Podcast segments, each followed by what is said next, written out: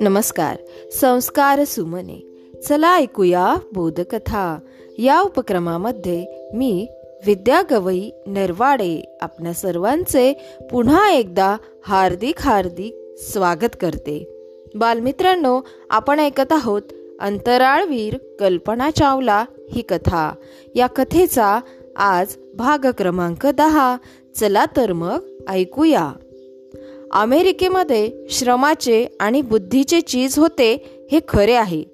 त्याचप्रमाणे जेव्हा एखादी चूक होते तेव्हा त्या गोष्टीला जबाबदार धरून चौकशीसुद्धा केली जाते. कल्पनावर जबाबदारी असलेल्या स्पार्टन उपग्रहाने आपले काम व्यवस्थित केले नाही. याची चौकशी नासाच्या उच्च तांत्रिक समितीकडून होणार होती.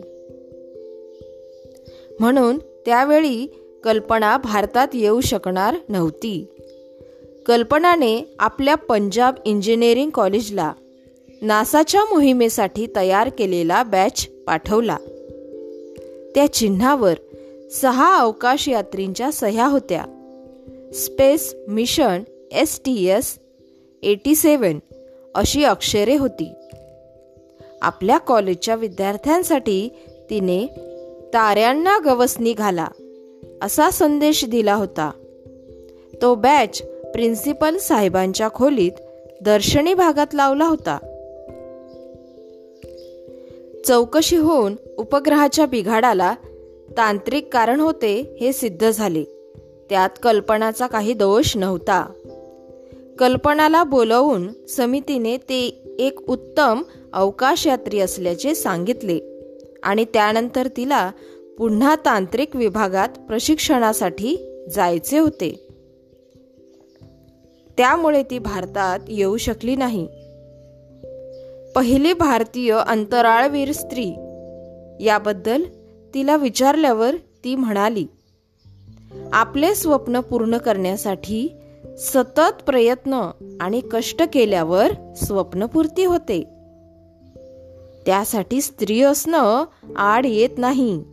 स्वप्नपूर्तीचा आनंद मिळतो. एवढे मोठे यश संपादन करून सुद्धा तिला त्याबद्दल थोडा सुद्धा गर्व झाला नाही. कल्पनाच्या वागण्या बोलण्यात कोणाला अहमभाव जाणवला नाही. ती पूर्वीप्रमाणेच पती जे पी बरोबर फिरत होती. जॉगिंगला जात होती.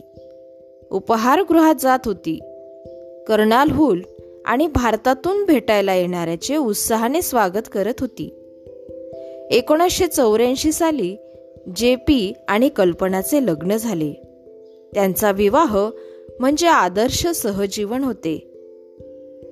जे पी नेहमी कल्पनाला प्रोत्साहन देत तिच्या पाठीशी खंबीरपणे उभा होता.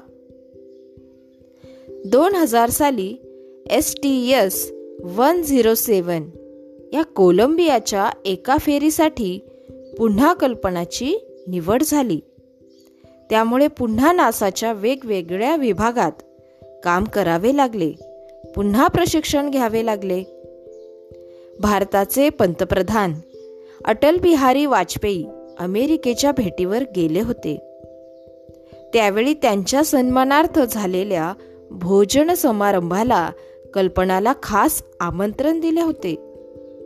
पंतप्रधान वाजपेयी आणि इतर उपस्थित अधिकारी यांनी तिच्या यशाबद्दल तिचे अभिनंदन केले आणि त्याच वेळी तिला भारत भेटीचे आमंत्रण दिले. तेव्हा तिने दोन हजार तीन साली होणाऱ्या अवकाश यात्रेनंतर भारतात येणार असल्याचे सांगितले. कल्पनाने आपल्या दुसऱ्या अवकाशयान यात्रेची तयारी सुरू केली. यावेळी तिला वेगवेगळ्या क्षेत्रातील प्रशिक्षण देण्यात आले. यावेळी ती प्रमुख फ्लाईट इंजिनियर असल्यामुळे तिच्यावर जास्त जबाबदारी होती. बालमित्रांनो या ठिकाणी आपण थांबूया. उद्या पुन्हा भेट भेटू. कथेच्या पुढील भागामध्ये तोपर्यंत घरी राहा सुरक्षित राहा आणि मास्क लावा. माझा मास्क माझी जबाबदारी. धन्यवाद.